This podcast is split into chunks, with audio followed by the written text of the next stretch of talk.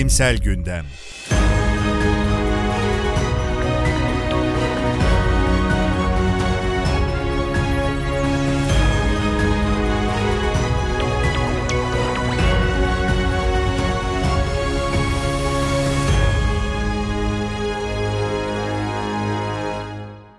Abdi İbrahim'in hazırladığı Bilimsel Gündem'in 29. sayısına hoş geldiniz.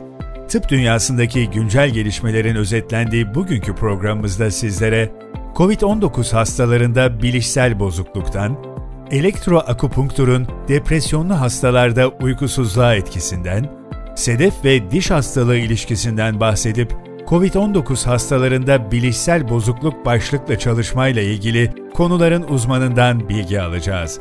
Ardından iz bırakanlar köşemizde Türkiye'deki ilk kanser laboratuvarının kurucusu Doktor Hamdi Suat Aknar'ı tanıyacağız. Başlıyoruz. İlk haberimiz COVID-19 hastalarında bilişsel bozukluk. 2022 yılında 60 yaş üstü 3233 hastayla yapılmış çalışmada COVID-19 hastalığı geçirmiş olan hastaların hastalık iyileştikten sonraki 12 aylık dönemde bilişsel performansları takip edilerek hastalık ve bilişsel bozukluk ilişkisi araştırılmıştır. Çalışmada kontrol grubuna göre ve hastalığı ağır geçirenlerin hafif geçirenlere göre bilişsel durumunun daha kötü olduğu gösterildi.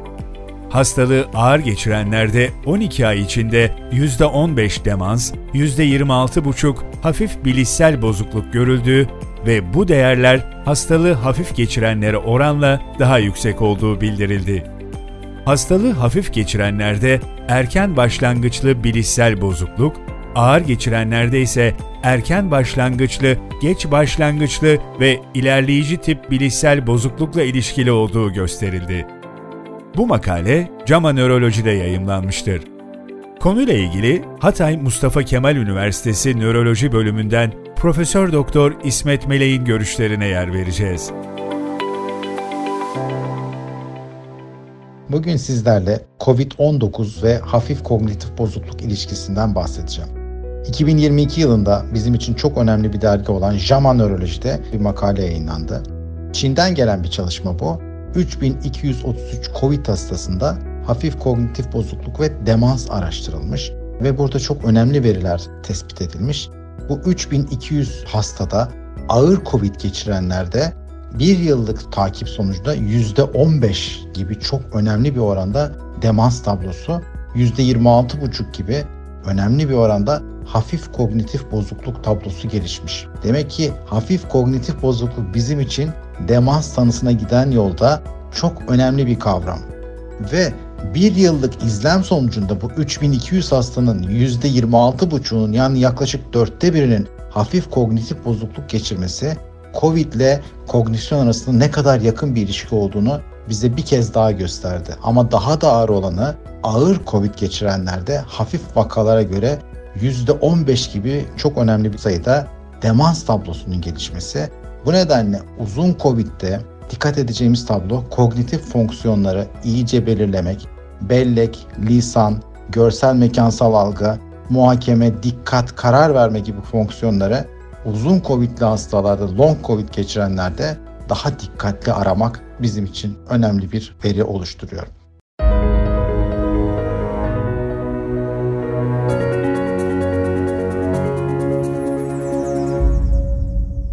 Araştırmacılar uykusuzluk ve depresyonu olan hastalarda uyku kalitesini ve zihinsel durumu iyileştirmede alternatif bir terapi ile ilgili çalışma yayımladılar. Uykusuzluk ve depresyonu olan hastalarda uyku kalitesini ve zihinsel durumu iyileştirmede alternatif bir terapi olarak elektroakupunkturun etki ve güvenliğinin değerlendirildiği bir çalışma yapıldı. Hastalar elektroakupunktur tedavisi ve standart bakım, plasebo akupunktur tedavisi ve standart bakım veya yalnızca kontrol grubu olarak standart bakım alacak şekilde randomize edildi. Depresyonlu hastalarda uykusuzluk için elektroakupunktur tedavisinin plasebo akupunktur veya kontrol grubuna göre uyku kalitesini önemli ölçüde iyileştirdiği ve 32. haftaya kadar sürdürdüğü gözlendi. Elektroakupunktur grubundaki hastalarda ayrıca müdahalenin sonunda uykusuzluk, depresif ruh hali ve anksiyete semptomlarının şiddetinde daha büyük bir azalma oldu. Deneme sırasında ciddi yan etkiler bildirilmedi. Bu da elektroakupunkturun depresyon ve uykusuzluk komorbiditesi olan hastalar için güvenli bir tedavi olabileceğini gösterdi. Bu makale JAMA Network Open'da yayımlanmıştır.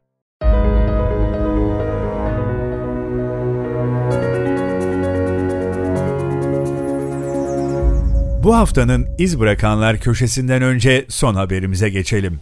Sedef ve diş eti hastalıkları ilişkisi. Yapılan bir derlemede sedef hastalığına sahip olanların diş eti rahatsızlıklarına yakalanma riski incelendi. Toplam 12 ülkeden 175.009 sedef hastası çalışmaya katıldı.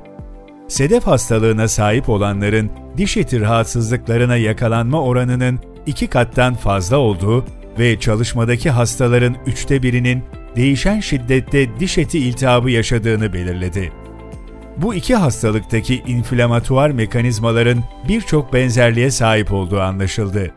Bu sebeple sedef hastalarının düzenli diş ve diş eti muayenesinden geçmesinin diş hastalıklarının önlenmesi ve erken tedavisi için önemli olduğu vurgulandı. Bu çalışma International Journal of Environmental Research and Public Health'ta yayımlanmıştır.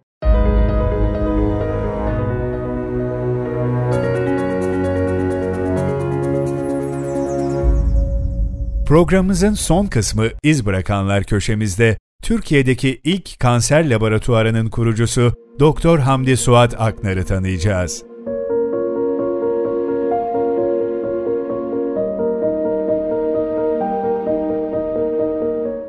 Ben Doktor Hamdi Suat Aknar. 1873 yılında Malatya'nın Arapgir ilçesine bağlı Koru köyünde dünyaya geldim. Babam Yüzbaşı Hasan Efendi'dir. İlk öğrenimimi Arapgir'de, orta öğrenimimi Harput Askeri İdadisi'ne tamamladım. Daha sonra Kuleli Askeri İdadisi'ne devam ettim. 1899 yılında Mektebi Tıbbi İşhane'den yüzbaşı rütbesiyle mezun olarak 1900 yılına kadar Gülhane Tatbikat Hastanesi'nde çalıştım.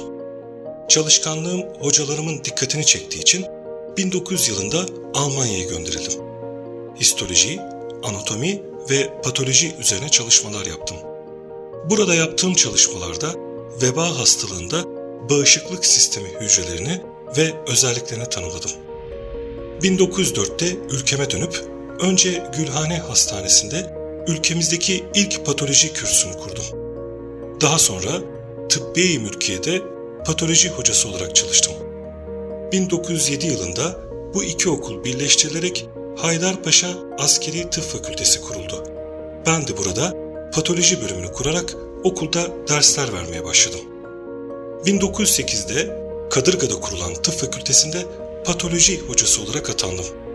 1909 yılında meşrutiyetin ilanı ile askeri ve sivil tıp fakülteleri birleştirildi ve ben de patoloji kürsüsünün başına getirildim. Ülkemizde patoloji eğitimlerinde daha önce bulunmayan otopsi ve mikroskopi kurslarını ve uygulamalarını başlattım. 1800 parçadan oluşan patoloji materyallerinin yer aldığı bir müze kurdum. Bu materyallerin kendi rengini koruması için özel bir karışım hazırladım ve bu tıp literatürüne Hamdi solüsyonu olarak geçmiştir. Özellikle deri kanserleri ve tümöral oluşumlar üzerinde çalıştım. Bu çalışmalarım ile ünlü bir patolog olarak tanındım. Alman Patoloji Cemiyeti'nin ilk Türk üyesi oldum. Ayrıca o dönemde diğer bilim insanları çekimser davransa da ben kurduğum kürsülerde kadın asistan doktorların çalışmasını destekledim. Kamile Şevki Mutlu, Semiramis Rıfat Tezel, Perihan Çambel benim yanımda ihtisas yapan bazı kadın hekimlerdir. 1912'de Balkan Savaşı'nda, 1915'te Birinci Dünya Savaşı'nda Kafkas cephesinde görev aldım. Salgınlar ile mücadele ederken arkadaşlarım ile birlikte Tevfik Sağlam tarafından geliştirilen tifüs aşısı üzerinde bazı değişiklikler yaparak aşıyı geliştirdik. Türkçe, Fransızca ve Almanca olarak 44 yazı, 1929 ve 1930 yıllarında iki kitap yayımladım. Kitapları ilk defa Latin harfleriyle yayınlanan öğretim üyesi oldum. Türkiye'de ilk kanser laboratuvarını 1929'da kurdum. Bu konunun daha geniş çapta ele alınması gerektiğine inandığım 1929 yılında toplanan 3. Milli Tıp Kongresi'nin kanser hakkında olmasını sağladım. 1933'te Kanserle Mücadele ve Taharri Cemiyeti'ni kurdum. 1933 yılından 1936 yılına kadar Vakıf Gureba Hastanesi Patoloji Laboratuvarında şef olarak görevime devam ettim. 3 Mart 1936'da tüberküloz ve şeker hastalıklarım sebebiyle Heybeliada Senatoryumunda hayatımı kaybettim. Edirne Kapı şehitliğinde istirahatimi sürdürmekteyim. 1954 yılından beri Türk Kanser Araştırmaları Kurumu her yıl Hamdi Aknar konferansları düzenlemektedir. Ve 1974 yılında TÜBİTAK beni hizmet ödülüne layık görmüştür.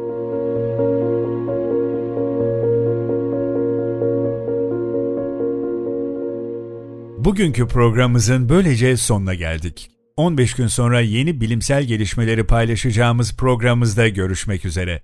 Bizleri Spotify, YouTube, Google Podcast ve Anchor resmi hesaplarımızdan takip edebilir, abone olarak yeni sayılar yayınlandığında bildirim alabilirsiniz.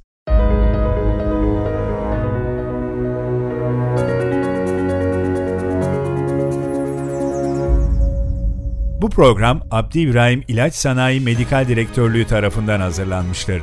Programda bahsi geçen makaleler ve yorumlar Abdi İbrahim İlaç AŞ'nin görüşünü yansıtmamaktadır. Yayınlanmış bilimsel makalelere atıf yapılmıştır. Detaylı bilgiye www.abdiibrahim.com.tr adresinden ulaşabilirsiniz.